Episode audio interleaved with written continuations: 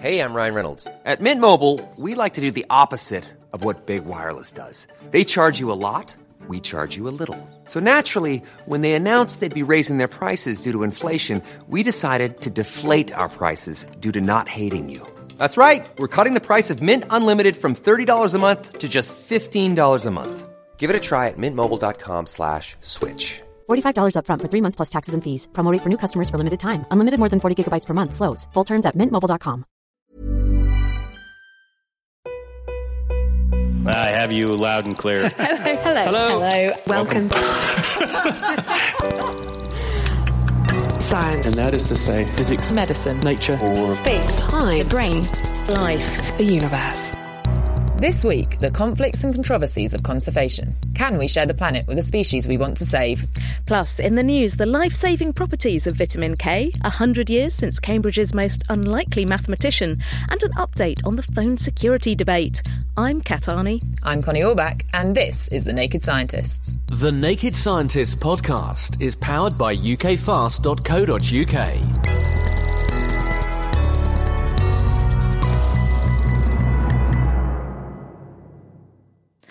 You've probably heard of vitamins A, B, C, and D, but what about vitamin K?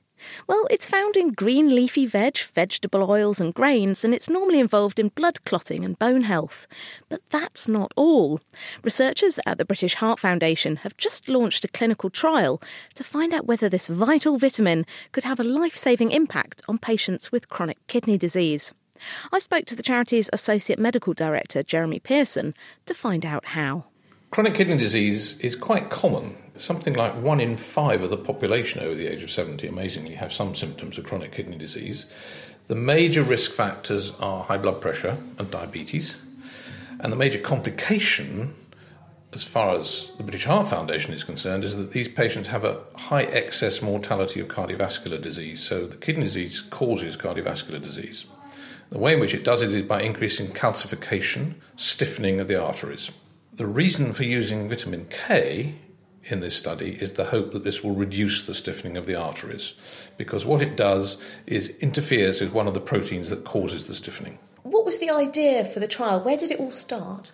Because there are no good cures for chronic kidney disease, in fact, there are no cures at the moment, and most patients will gradually progress towards ultimately needing dialysis regularly or even a kidney transplant. It's therefore a disease with a high burden on the NHS and also high burden on the patient with poor quality of life and ultimately high morbidity.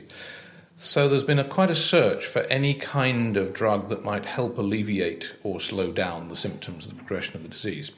The current status is okay, we know what the risk factors are, reduce the risk factors. So try and lower your blood pressure, that's the first thing, and you will be given medication to lower your blood pressure. Secondly, it's also clear that this is associated with the standard things that you would find for risk factors for heart disease. So the patient will be told to lower their cholesterol levels either by diet or, if not possible by diet, by a statin or something like that. All that does, though, is slow the process down of the kidney damage. And it doesn't seem to do very much to this stiffening of the arteries, which is why this particular study is interesting. The reason why vitamin K was proposed is actually based on animal studies. Animal studies have shown that if you can enhance vitamin K, you can slow down the rate of calcification in the arteries in animal models. So there's a good basis for thinking this might work. The other reason why it seems to be a good idea is because there are low vitamin K levels in patients who have chronic kidney disease, and therefore boosting them should have a good effect. Tell me a bit more about this trial. Is it a particularly large trial? Why is this special? It's not huge. It's, I think, going to be very good value for money. It's going to cost less than £300,000. They're going to do 166 patients. They're going to randomise them into taking supplement of vitamin K or a placebo, so they don't know which arm they're in of the trial. And what they're going to do, very simply, is to measure aortic stiffness at the beginning of the trial and then at the end of it six months later. That's how stiff this main artery in the heart is. Exactly. The main, the main artery leading to the heart, the aorta, is what they're really measuring the stiffness in, which is the major affected artery, but actually other smaller arteries, including those in the heart, are affected, which is why it's dangerous. Stiffening of the arteries puts more work on the heart, hence the excess cardiovascular risk. Can people not get this from their diet? Why do we need to supplement? You can get vitamin K in the diet, but in fact, most people, particularly middle aged or elderly people, don't get enough in their diet. And so supplementation would raise the levels to the levels at which would be recommended. So we're not going to see people being given vitamin K supplements anytime soon, and you wouldn't recommend that people go out and start taking them? I don't think we can recommend that at the moment. It's pretty clear that if for any reason in a GP consultation it turns out that you have low vitamin K levels, your doctor may well suggest vitamin K supplementation just to bring it back to normal levels on the grounds that that would be a good thing for your general health. But I don't think we've yet got to the stage where we're going to recommend this for treatment for chronic kidney disease patients, though hopefully the results of this trial will be the step in the right direction. That would be great because vitamin K supplementation is cheap and easy and acceptable to the public. In patients with chronic kidney disease, their death rate from coronary heart disease or a stroke is somewhere between two and eight times higher than in the general population with the same sort of risk factors, like high cholesterol or high blood pressure. So I guess there's quite a good basis to try and bring that down. Yes, that's why there's a real urgency to try and do something about this disease, which until now we haven't had any very successful treatments for. The British Heart Foundation's Jeremy Pearson. More medicine now. When someone gets an organ transplant, they need a cocktail of different drugs to prevent the organ being rejected and to keep them healthy in other ways. But providing the right amount of each drug can be something of a guessing game. Too few and the organ is rejected, too many and you could have some nasty side effects. So when UCLA surgeon Dr. Ali Zarrinpar was approached by a father-son engineering duo who thought they had a new way to correctly keep the dosage within a safe range, they soon set out to test the method, termed phenotypic personalized medicine or PPM. The results suggest it could be a safer way to dose patients, which is important because when it comes to medicine, everyone is different. Not only you and I are different, but I am different from me yesterday and me tomorrow. So my kidney function may be better today than it was yesterday, and it may be worse today than it will be tomorrow, or vice versa. And all of these will affect how I respond to a given dose of a drug. How does this new approach you've come up with actually work then?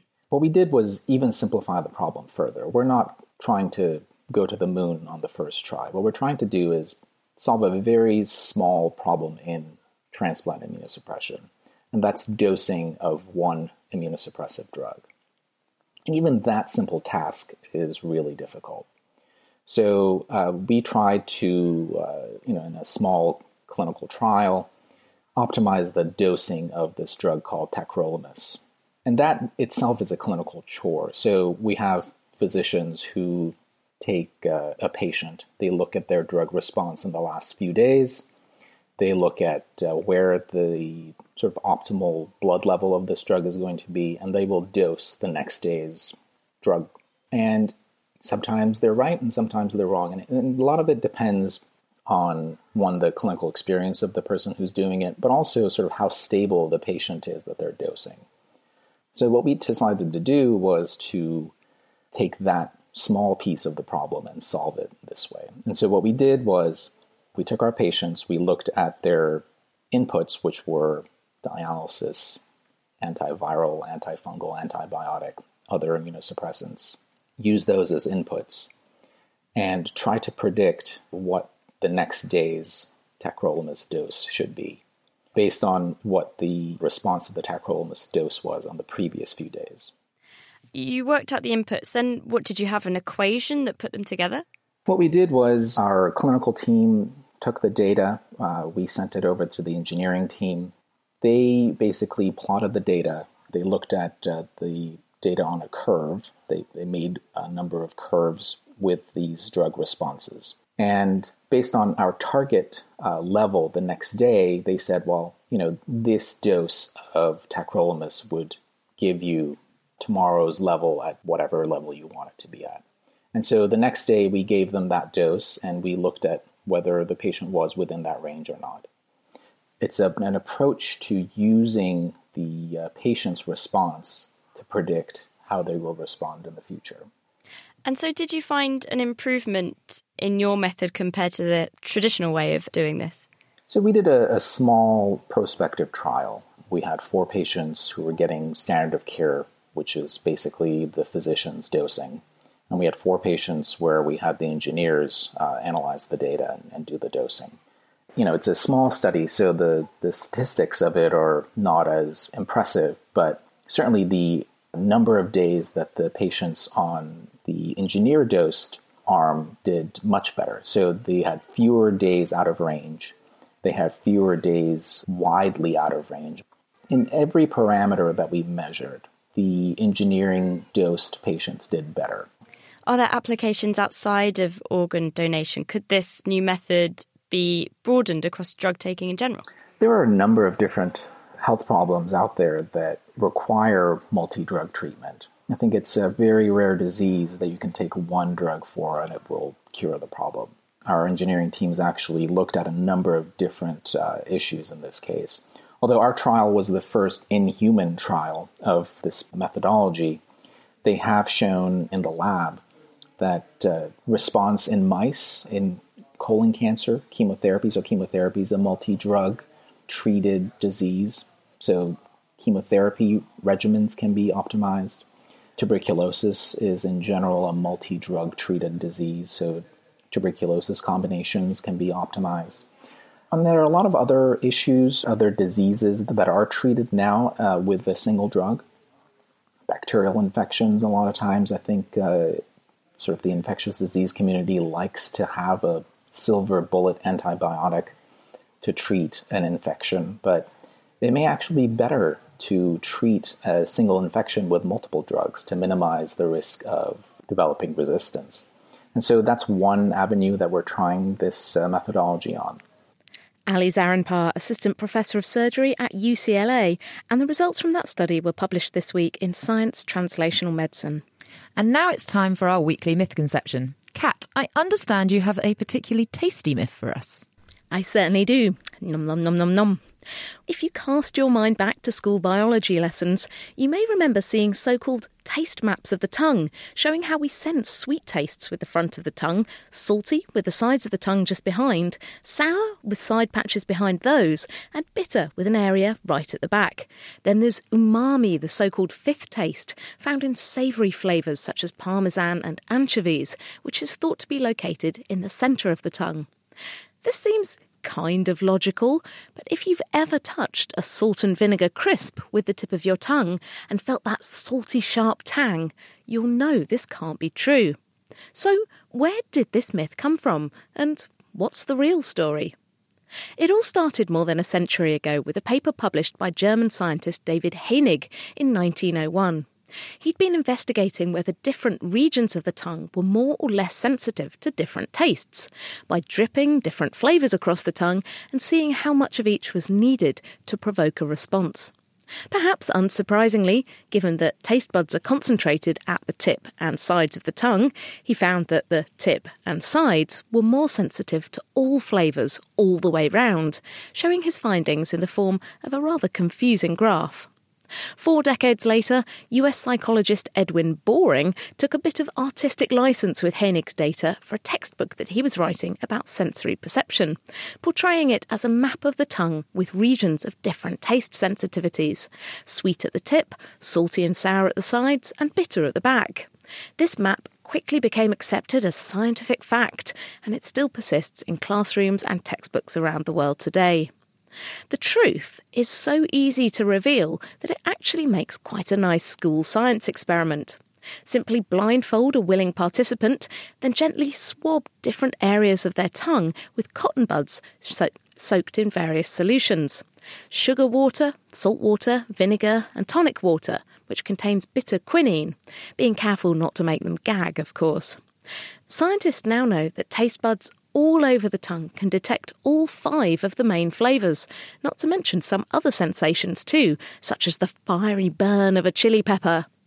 But according to a paper published in the journal Science in 2011, there is one part of the body where different tastes are recognised by different areas, and that's the brain.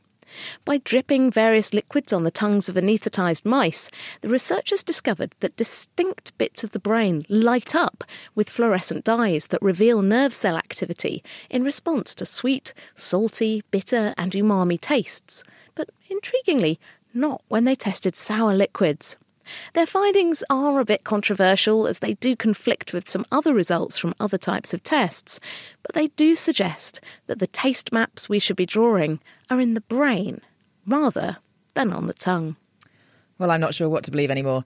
Thank you, Kat. She'll have another myth to bust for us next week. Until people can tell you that this gene, this gene, this gene might give you an IQ of this, then we might think about, well, do we want to do that? In this month's Naked Genetics podcast, we find out if new genome engineering tools could mean we're on the road to designer babies. Plus, we unpack the latest cancer breakthrough, and our gene of the month is making a terrible racket. Listen and download now at nakedscientist.com/genetics.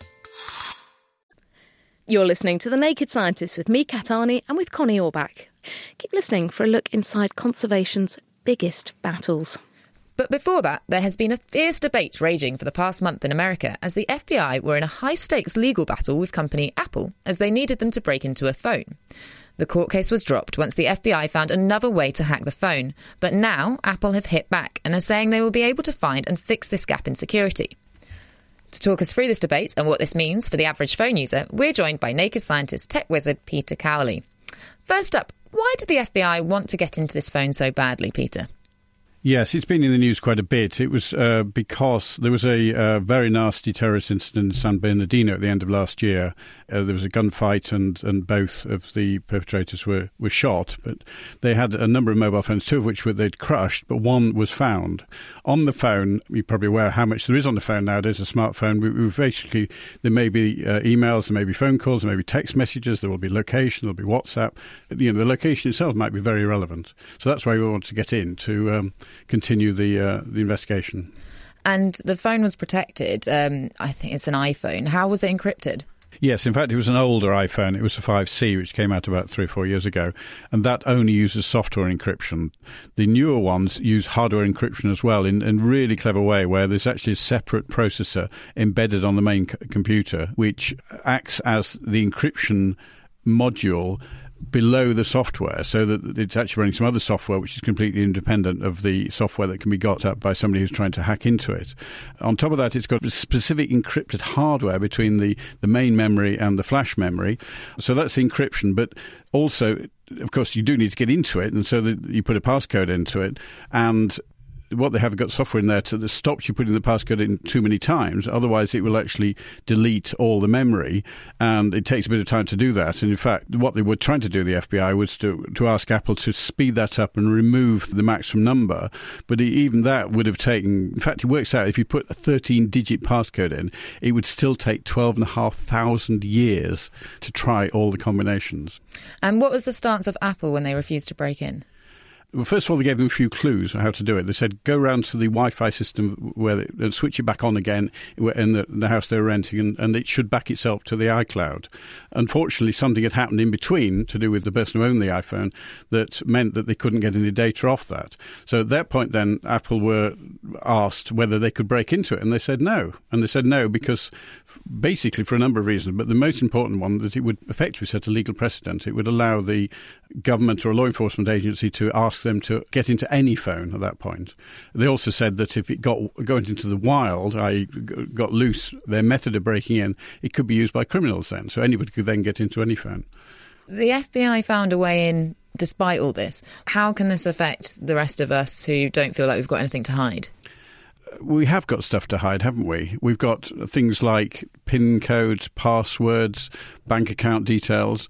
Now, obviously, we shouldn't put that on our phones, but I'm sure pe- plenty of people do. And if you were to put that on your phone and not lock it, you've got a device there that is lost in the street, will give access to all kinds of things. So you've got partly that, partly the fact that if somebody wants to target you as a criminal and starts to understand what your movements are, where you've been, etc. They can plan something like they could plan potentially when you're not at home because you've gone to work. So there is data on there which is of use to a criminal. So although we might feel and we know we are not criminals in ourselves, there is something on there that could be used by the criminal fraternity really there's a conflict between the amount of privacy we want to keep and what the security forces and the government need to know in order to protect ourselves. So you're really comparing, you've got a conflict between our own privacy and society's benefit.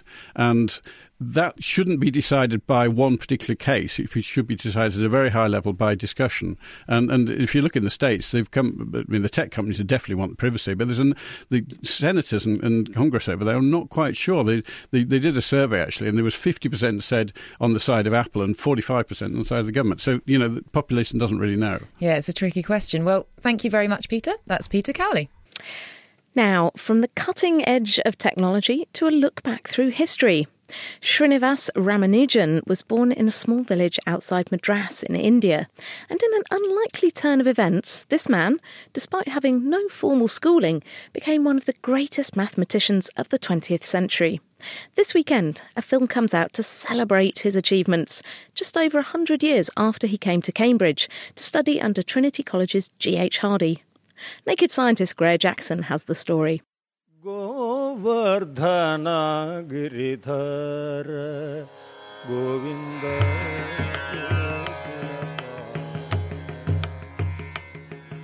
One morning, early in 1913, Hardy found among the letters on his breakfast table a large, untidy envelope decorated with Indian stamps. When he opened it, he found sheets of paper, by no means fresh, on which, in a non English holograph, were line after line of symbols. Hardy glanced at them without enthusiasm. He was by this time, at the age of 36, a world famous mathematician, and world famous mathematicians, he'd already discovered, are unusually exposed to cranks. He put the manuscript aside and went on with his day's routine. But there was something about this letter that was bugging Hardy. On those scripts were theorems he'd never seen before. Could this crank actually be an unknown mathematical genius? It seemed unlikely that a young man with no formal training and from a poverty stricken area of India could have solved some of the fundamental problems of mathematics. But nonetheless, he sent a message to his colleague Littlewood to meet him after dinner to go over the letter.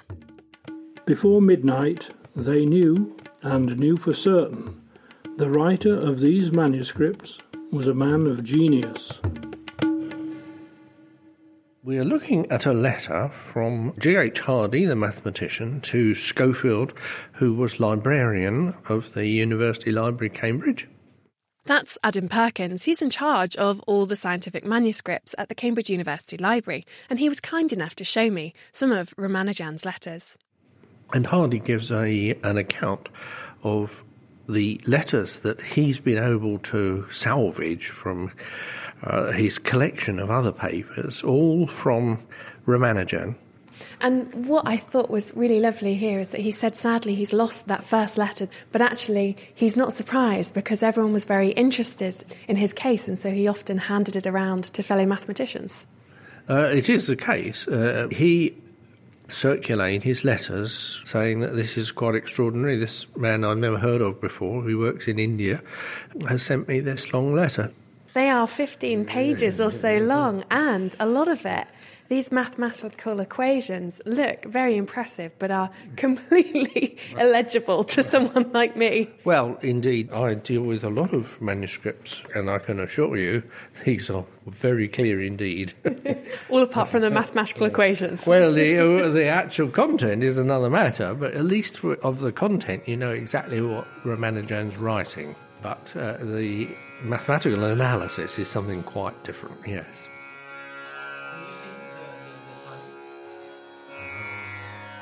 So, after a number of letters, Hardy invited Ramanujan to Trinity, and he would have arrived here in front of Great Gate, where we're standing at the moment. Um, he would have looked up to see the statue of Henry VIII. He'd have gone through the gate and into Great Court and been struck by one of the most beautiful sights in Cambridge. Professor Catherine Barnard. She's a Fellow of Law, but also a senior tutor at Trinity College. Now, you might be wondering how a Professor of Law has ended up talking to me about maths. Well, as a senior tutor, Catherine is very involved in running the college, and so when the production company asked her if they could film at Trinity, she thought, I need to know more about Ramanujan as a lawyer. He's not really crossed my path. And so I bought the Robert Kanigel book and really enjoyed wonderful story about this man who comes from, you know, a really very disadvantaged background, gets to Cambridge and does some of the most brilliant maths that has exceptional longevity. And over a hundred years later, since Ramanujan's arrival, not much has changed here at Cambridge, including the iconic Wren Library, which has the only known photograph of the Indian mathematician. What we see in the picture is a rather handsome young man with a rather quizzical expression in his eyes. This was his passport photo, wasn't it? Yeah, I think that's absolutely right, yes. What's really striking to me is actually he's got this sort of Elvis like quisp. Obviously, he was before Elvis, but his eyes, he's got such big almond eyes, very white, and then very dark pupils. They're quite. Um, they're quite something. Had the college been mixed, he'd have been quite a ladies' man, but of course it wasn't. And his he only had eyes for one thing, and that was clearly his maths, which was what brought him over here. What was it like for him? I think he would have suffered terribly from the cold. I think the other thing that would have really struck him would have been the magnificence of the buildings. The Wren Library, where we are, with its magnificent light shining through the windows, but also the busts, the bookcases, but also probably rather intimidating if you'd come from a very different background. And I was rather struck by um, a quote in Robert Kanigel's book. Um, and if I may, I'll just read you one quote from it. In this old town of cobbled walks, grassy courts, and medieval chapels, whole universes away from Madras, Ramanujan had found a kind of intellectual nirvana. And what made Ramanujan's maths so remarkable? He was a remarkable mathematician. I think his story is so extraordinary that where he came from in India with next to no training and he developed these extraordinary formula. I mean, it's something in the region of 3,000 or 4,000 equations he put together, most of which have been proven right. I mean, that's just incredible to me. Presumably the man never slept. yeah, I mean, indeed, because he only lived till he was 30, didn't he? Yes, it was a tragically short life. And obviously, while he got intellectual succour here, the climate and the food was not good for him. And obviously, he suffered quite a lot physically, if not mentally. And very sadly, he didn't live much longer than after he returned to India. It's amazing to think what maybe he, perhaps he could have achieved had he lived a bit longer. Absolutely, although it's often said that mathematicians are at their most brilliant in their late 20s, early 30s, so perhaps we did see the prime, but who knows. Professor Catherine Barnard and Adam Perkins, both from the University of Cambridge.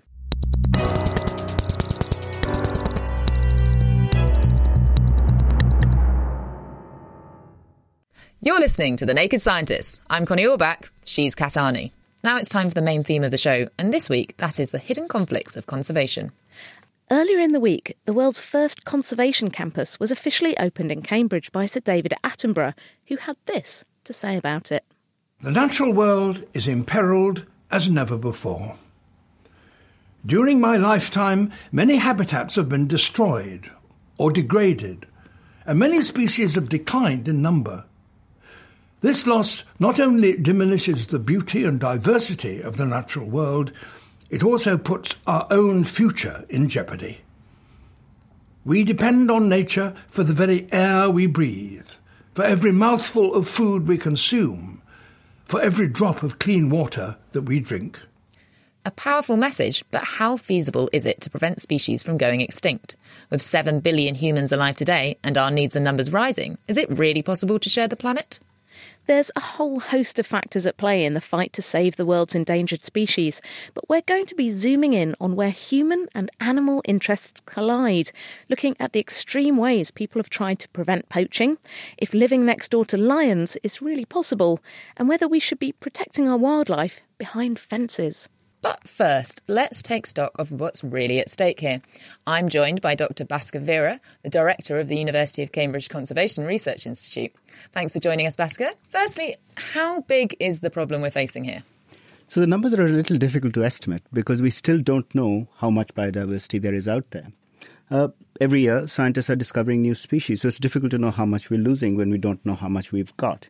But recent research suggests that we're losing species much faster than before humans arrived on the planet, maybe something like a thousand times faster. So um, the influence of humans on extinctions is distinct and it's really important. if the numbers are correct, we might be losing as much as 10,000 species per year. That's the upper estimate. Wow, 10,000. But why should I care about some frog in the Amazon that I've never heard of if it's gone extinct? There are probably two ways and two reasons why you should care. One is because that frog might have some important cures that might actually improve the quality of human life. A number of diseases have been addressed by previously unknown species that were discovered in places like the rainforest. But the co- other reason, of course, is the aesthetic beauty and the importance of nature for its own sake. So it's not only about why the frog matters for humanity, but because the frog is important as a member of the living planet. So, a kind of basic value system there, then. Mm-hmm. What are the different factors driving species into extinction? I suppose the biggest factor is that we're using more resources than the planet generates. The WWF has estimated that we are living on one and a half planets, which means essentially to sustain our human consumption today, we would need one and a half planets. We don't have one and a half planets, so we're running out of what the planet actually has to offer. So those pressures manifest themselves in terms of habitat change, land use uh, pressures, as well as impacts upon the aquatic environment. And that's what nature requires in order to survive. So our human impacts are really making that big difference. Now, with a growing population, that's only going to get worse. And when humans and animals share the same space, what kind of conflicts can occur there? I mean, there's a number of conflicts which are essentially to do with the difficulties of cohabiting in these spaces. As towns grow, there's more demand for housing, green spaces start to shrink. As land and resources become scarcer, uh, industrial agriculture expanding for food production means that there's less forest in some parts of the world. And those conflicts are becoming really important. Um, you asked about humans and animals. Increasingly, uh, living next to wild animals is no longer seen as something which is a pleasure, but it's actually their pests right on your doorstep. Wild elephants trampling on crops in India and Africa, wild predators lifting sheep from shepherd and lifting cattle from cattle grazers these have become real conflicts that are manifesting themselves today and it's to do with shrinking space and insufficient space for all these uses yeah, I can see if an elephant's destroying your crops, you might not value in it exactly the same way we do when you just see it on the TV. So, what kind of ways are there of mitigating these conflicts? So, there are two types of things that people are talking about. One is to take a good hard look at how we can reduce our own excessive consumption. What can we do to reduce that footprint that humanity has on the planet? How can we reduce our impacts on nature? How can we help people make these choices? Through information, through imparting more knowledge, and increasingly through using regulation and the pricing system to try and help people make those decisions. When people introduced a 5p charge on carrier bags, people stopped using quite as many carrier bags because it suddenly started to matter. So there are simple things that we might be able to do. The other, of course, is to try, try and do more with less, using technology and innovation to produce more from the finite amount of resources that we have. So those are the two ways in which we should really be thinking about this, both of which would combine to reduce that competition between humans and animals. Mm-hmm. And very briefly, you were at the opening of the David Attenborough Conservation Campus earlier in the week. What makes this building so special? So it's a really unique new conservation campus at the heart of Cambridge. It brings together the university with nine leading conservation organizations that are based in Cambridge under the Cambridge Conservation Initiative. And the opportunity to be co located, to work together, is something that's really unprecedented. These organizations and the university haven't a long history of working with each other.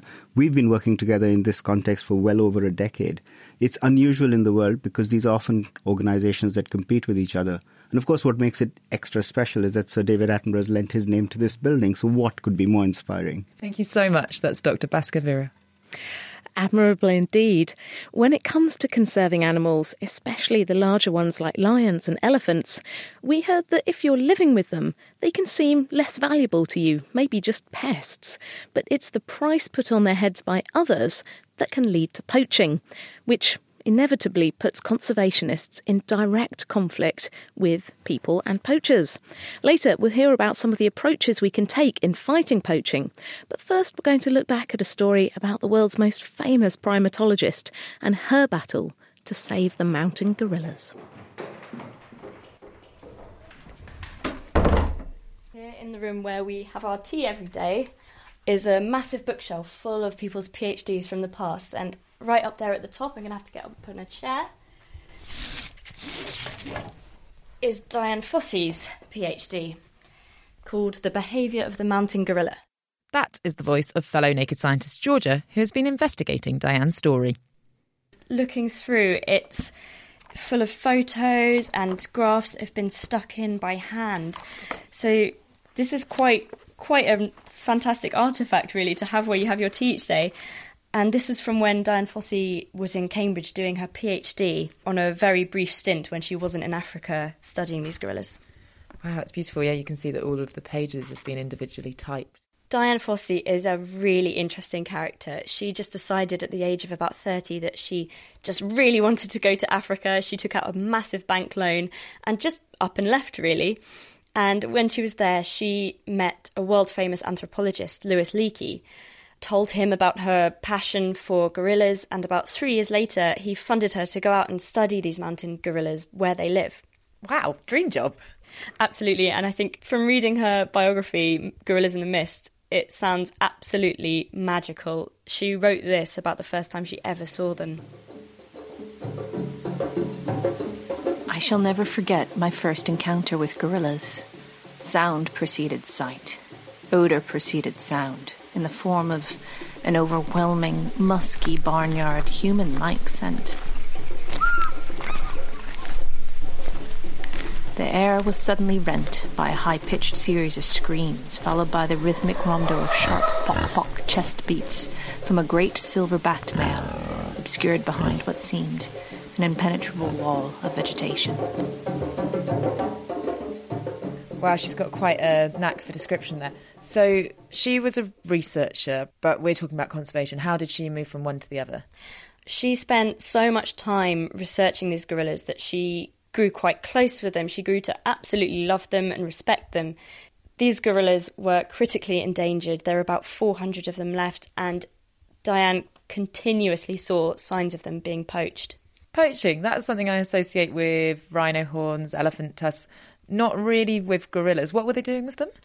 Sometimes their hands and their feet would be sold to collectors, and also the infants would be captured to be sold as pets. And when this happened, the adult gorillas they would fight to the death to basically prevent that. So this could be devastating to a gorilla community. And Diane saw this happening and obviously was very distressed by it and wanted to stamp this out to save what was a species on its last legs, really. And so she started to organise anti poaching patrols, destroying any traps and snares that she found, and she'd escort any poachers off the land. And this is something she termed active conservation, but it kind of turned into almost a war with the poachers. And this was all operating outside of the support of the local community and the government, who also wanted to end the poaching. So it sounds like quite radical. Did it work? No, or at least it did not stop the poaching altogether, and it made Dian a lot of enemies things did not get any better, and eventually a gorilla who is actually features in her PhD. There's a photo of him here. Okay, so this is this is one of uh, the gorillas that she was working with. His name was Digit, and he was one of her favourites. And she found him basically dead with his hands and his head removed. And at this point, things got really personal and escalated. And there are reports of her using stinging nettles to torture the poachers, kidnapping their children, and even pretending to use witchcraft to try and scare people off. God, that's very dark, isn't it? It is a dark story, and it doesn't end well as well. This all came to a head, and Dian Fossey was found murdered in her cabin one morning. No one really knows who did it. It could have been a poacher. There are loads of different theories, and we might never know for sure, but what is known is that she had made a lot of enemies. That's quite a harrowing story, and and this is apparently conservation. You're telling me, does does it work? Some have argued that if Diane hadn't done what she'd done, then we wouldn't have any gorillas left to study today. But this style is generally seen as really self defeating. You can't stop everyone with brute force, and the idea of alienating the locals and operating this kind of war on poaching goes against what is now the general consensus of conservation. So she's obviously uh, she's got quite a story. She's quite well known. But was was the conservation was that all for nothing? There is a light at the end of the tunnel. What Dian Fossey undoubtedly did do was raise the profile and the understanding of these mountain gorillas that she loves so much, which meant that people all around the world were much more likely to donate funds to support their conservation. And although mountain gorillas are still critically endangered, they're one of the few species whose numbers are actually on the rise. That was Georgia Mills with the story of Dian Fossey. Although people like Dian have done so much to raise awareness of poaching and conservation issues, sadly, the problem of poaching hasn't gone away. So, what is the best way to fight it now and in the future? We're joined down the line by Simon Hedges, who works for the Wildlife Conservation Society. So, how much of a problem is poaching generally for wildlife species? It is a very significant problem for a whole suite of species across most of the planet, unfortunately. Obviously, we hear about elephants and, and rhinos, particularly, and scary statistics like 100,000 elephants killed in three years uh, across Africa, 2010 to 2012, thousands of um, rhinos being killed. We're losing populations and we're losing range of a lot of species, and of course, a lot of species are actually threatened by poachers to the extent that they actually go extinct in some places. In the case of the mountain gorillas, they were being poached for their hands, their feet, their babies were being taken. Uh, in the case of the other species, we obviously we get rhinos being poached for their horns, elephants being poached for their ivory. Is it this kind of medicinal and, and valuable use that, that makes people want to poach these animals? Very much in the case of those species, with the, you know, the price of, of rhino horn more than cocaine or, or even diamonds, um, people can make a tremendous amount of money in, with very limited investment of time. Obviously, there's a risk, you know, tremendous risk. They might lose their lives, but given how poor some people are across much of the range of these species, there's the temptation. But more significantly, I think, and it's not just poor people, I think it's a very important point to get across. What we're increasingly seeing is organised criminal syndicates involved in the poaching and the trafficking of, of ivory and of rhino horn. And it's the involvement of these groups, particularly, which has, has led to the crisis we're seeing um, for elephants and for rhinos right now in the last um, decade or so. This is big stuff if there's organised groups doing it. How do we fight it? What are some of the ways that people are trying? There are a number of tools in, in the arsenal, if, if you will. Probably the two key things are to secure the, the key populations of, of elephants, rhinos, and all the other species that are affected by poaching in the in the sites they live in through much more sophisticated and much more people friendly um, poaching operations than those you were talking about with uh, the Dian Fossey story. Obviously, one needs people, local people on side. And it's important to recognise that local people are often threatened by these armed poaching gangs as well. Their local security, their livelihoods are undermined. So it's possible to have a win win situation where anti poaching operations that are done in a sensitive way and are not criminalising the local people can actually benefit those local people as well as protecting the populations of wildlife we're interested in. As well as getting the local population involved, are there any more high tech ways that uh, people can try and stop poachers, or do we do we just need better fencing? Uh, I don't think it's really a question of fencing. I mean, fencing doesn't have a particularly useful role in anti-poaching. I don't think. I mean, because poachers can easily cut the fences, and indeed, in many places, poachers use fencing wire to make snares. Poaching can be combated through better equipped, better managed, better paid, better motivated rangers whose sacrifices is recognised by the global community. There are possibilities of using things like drones and, other high-tech tools, but essentially, you know, it does come down to motivated people properly trained to do the job. So those are boots on the ground kind of approaches. But what about just stopping the demand for these products? Yes, absolutely. I mean, the two ends of the trade chain, if you like, the the poaching end and the demand end are the key ends of the trade. Obviously, poachers are trafficking ivory in between, but there's many, many routes um, that contraband can be smuggled. It's rather like water; it takes the path of least resistance. So the key thing to do is to reduce the demand and reduce the consumption of ivory and rhino horn and these other products in the main markets, which for ivory and, and rhino horn are China and Vietnam and other countries in the Far East to a large degree. How can that be done? I mean, if you just say this is all completely illegal, you shouldn't do it anymore, I guess is is that the only way that we can do it through basically making this stuff illegal? That. I mean, and, and, currently, actually, it's it is legal to trade ivory in many countries around the world. In, in the domestic sense, in the local markets, it's, it's, it's perfectly legal to go into London and buy ivory, uh, as it is in Beijing or many other countries. So, domestic bans to complement the international ban is, is definitely part of the jigsaw puzzle, you know, part of the suite of tools we need.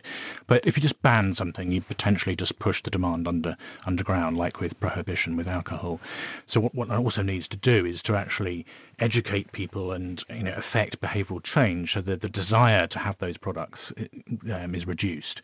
And this has happened before. I mean, a number of countries which used to be major players in, in rhino horn and ivory poaching uh, and consumption um, are no longer implicated. So we know that demand reduction, consumption can be reduced through a combination of education, awareness raising, and, and legal approaches. We have heard recently that South Africa is considering re legalising rhino horn. I that would seem to fly in the face, wouldn't it, sort of very briefly? Yes, international trade remains banned. South Africa can request, um, but I think an opening of international trade in rhino horn, but I think it's tremendously unlikely to be successful in that request at the, the CITES meeting, the, the wildlife trade meeting in the autumn of this year. I think most people think they will be unsuccessful in that request. Well, let's hope that something gets done to keep protecting these species. Thank you very much. That's Simon Hedges from the Wildlife Conservation Society. So, if we can't keep wildlife behind a fence and the population keeps expanding, it looks like we'll have to, in places, live together with animals. And while there's no silver bullet, we are working on it. But it's not all doom and gloom. India, one of the most densely populated countries in the world, has hundreds of Asiatic lions living very closely with people in an area called the Gir Forest. And apparently, this causes no conflict. To find out why, Georgia Mills hopped over to London Zoo, who are working closely with the people of the Gir to conserve the species and who have opened up a new enclosure called the Land of the Lions. Lovely to meet you. How are you? I'm Gitanjali Bhattacharya and I'm the program manager for South and Central Asia. This is the high street from Sasan Gir, which we've recreated. So you've got a little snapshot of what life would be like to live really close to the edge of Gir Forest in very close proximity to lions. It is a bit like stepping abroad for a second. There's, uh, there's a sort of a market stall with loads of sandals. There's a mural with a painting of a lion, and then right next to us well, behind glass is where the lions live, all very unlike what I'm used to at the zoo. It's a very immersive exhibit, and we've taken elements right from the conservation project and had teams come out and visit us in the Gir and taken snippets of it. So, right here where we are standing is essentially the station platform. And for those of us who've been out there, essentially it's like going back in being on the station platform in Sasan. Having lions roaming around the train station is not something I've ever really thought about on my commute to work. But having an enormous predator for a next door neighbour is a reality for people in many parts of the world. Lions are living closer to farmland than ever before, which leaves farmers at risk of having their livestock killed, and then the lions at risk of being shot in retaliation. But apparently, this conflict does not occur in the Gir. So, what's going on in this patch of India that's so different? For me, the Asiatic lion story is one of the greatest success stories for carnivore conservation anywhere in the world. We often hear about lions coming into conflict with humans in Africa and also big carnivores coming into conflict, even tigers coming into conflict with humans in India. Whereas for these lions, you have a local community in and around these areas that revere and worship the lions in their midst. You've got a very committed government that's doing everything it can to protect these lions. You mentioned respect. They have respect for these lions, but respect alone isn't enough to stop a lion from eating you or stealing your crop. So, what, what else is going on here to keep this working? You have local communities that can tell lion behavior very closely just from observing them, just a flick of a tail, just the way that a lioness may look up. The local community knows when the lion or lioness last hunted. So they're very, very attuned to the ecology of the species. And what they do is that they put their most productive livestock into the center of this herd and they put the unproductive cattle on the outside, essentially surrounding this. And that basically avoids conflict because they know that they, could, they accept the fact that they're going to lose some heads of livestock, but it is their most unproductive livestock, and therefore you avoid the situation of conflict. Talking with Gitanjali, there were two words that kept coming up special and unique. And the relationship the locals have with the lions, it's a spiritual and a religious one it is special. It's not seen elsewhere in the world, really, but it has a key part to play in the lack of conflict. So, can this really be seen as a conservation success story if it can't be replicated elsewhere? Well, the lions in the Gir may be an exception to the norm, but Gitanjali feels that the key lessons, like working with local communities and education, can be applied elsewhere. There's also daily lessons that we're learning in terms of rescue and rehabilitation of um, large cats. Leopards are a big issue around this area. Um, so the lessons that we learn from uh, the rescue and rehabilitation and movement of these large carnivores, lions and leopards included, are lessons that we're taking to the conservation projects that we do in other parts of the world, particularly in South Asia, which have a very similar cultural context. Whether these lions are a conservation anomaly or not, I still really wanted to see one, so we went on the hunt. I can spot a lion. We've come through we've come through the high street under the sort of temple looking bit and we've just approached a beautiful golden brown lioness prowling the territory. Who's this? So this is Heidi here, who's one of our oldest lionesses, and there's two twins, Indy and Ruby, who you can hear. Is that them roaring? Yes. That's fantastic. I don't think I've heard a lion roar before, so I'm very happy. Well, you can hear lions roaring from about five kilometers away, so it's it's quite a powerful sound, and I think you can sort of hear it echoing in your chest. So very, very special sound indeed. You can not help but to be amazed by the fact that you're standing so close to a large predator. Predator indeed. Seeing these giant animals up close really hammered it home. You do not want to mess with these guys. But while I was safe behind glass, that is never the case for the people who live in the Gir forest. So this is one of the uh, Maldhari huts, and these are people that live within the forest. And I just find it astonishing how close some of these children get um, to Asiatic lions. I know if my six-year-old got anywhere that close to lions, I would be terrified. And there you have it. These lions can kill people. So, what if the worst happens? How do you reconcile the need to save these animals from extinction against a human life? Again, these lions seem to be something of an anomaly. It's a really interesting story in the Gir, and actually, you have to be there to be able to imbibe the culture of the people as well as to be able to understand the deep and enormous amount of respect that they have for these large predators. I have been in Gujarat when there has been incidents of um, a 25 year old being killed. And uh, the chief wildlife warden got called out, and he went instantly. There was a huge media frenzy around somebody so young being killed by a lioness. And it was actually extraordinary, given the fact that somebody so young had died, that the people within the community were averse to this lioness being removed from their field, from within them, because the lioness had had cubs, and the local community felt very much a sense that it belonged to their community and essentially protested against these lioness being moved just because somebody had come too close to it and didn't respect the boundaries that they believe in. Gitanjali Bhattacharya at ZSL London Zoo, showing Georgia Mills their fantastic Asiatic lions. It's nice to hear a success story in conservation, although I'm still not sure I'd be happy to conserve lions if one of them tried to eat me. Thanks to all of our other guests this week Simon Hedges, Bhaskar Vira, and Peter Cowley. Now it's time for our question of the week. And Connie, you've been looking into Leberhang's question. The Naked Scientist's Question of the Week, brought to you in association with the How to Wisman Foundation, supporting science and education from alpha to omega. Why do we get hiccups when we eat spicy food? I hate hiccups. I'm always worried they're never going to stop, but I have to admit, I don't even know what they are. Dr. Clemency Booth, please explain. Hiccups are produced by repeated involuntary contractions of a hemidiaphragm, that's one half of your diaphragm, and your intercostal muscles, that's the muscles between your ribs.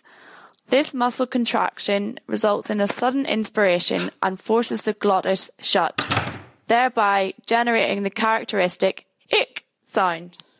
Hiccups are a voluntary reflex which don't involve the brain which means that we don't have to think about what we are doing. They just happen. Any process that interferes with the neural pathways involved in hiccups can trigger them. Okay, so reflex reaction of our ribs and diaphragm pushes air up, forcing the closing of the glottis, or the space between our vocal cords. Now that's all well and good, but what about spicy food? And is this even a phenomenon? On Facebook, Christina Allegria said, No hiccups here whilst a straw poll in the Naked Scientist's office suggested a 2 to 1 ratio. No hiccups to hiccups.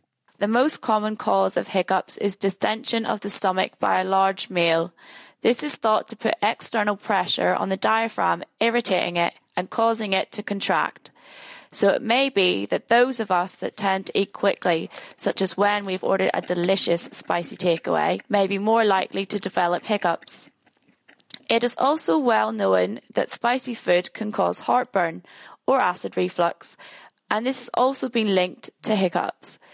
There are two hypotheses of why this may happen. The first is that spicy food causes us to belch, and this again causes distension of the stomach and irritation of the diaphragm. The other feasible cause could be that spicy food increases acid production in the stomach, irritating the nerves that are involved in the hiccup reflex. So maybe it's speedy gobbling or a propensity to heartburn. But once we have them, please tell us there's a cure. Although there is no sure cure for hiccups, there are many things that are said to help. These include holding your breath, scaring someone, or even biting lemons. Ugh. My mum always told me that drinking out of the opposite side of the cup would help, but I'm not sure if this ever worked. I would advise a combination of all techniques to find out what works for you. Sometimes our mother's advice is the best or only solution we have. Thanks, Dr. Booth. Next time, we'll be answering Paul's question. How fast would a lift need to be going to kill the people inside it? Well, I hope that's just out of curiosity. If you've got any ideas, do get in touch. Our email is chris at thenakedscientist.com. Find us on Twitter at Naked Scientists. Find us on Facebook or on our forum, nakedscientist.com slash forum. That brings us to the end of the programme. Thank you, Georgia Mills, for production. Do join us next week when we'll be tackling your science questions. If you have any, then send them in to chris at thenakedscientist.com. The Naked Scientist comes to you from Cambridge University and is supported by the STFC, the EPSRC, and Rolls Royce. I'm Connie Orbach, and thank you for listening.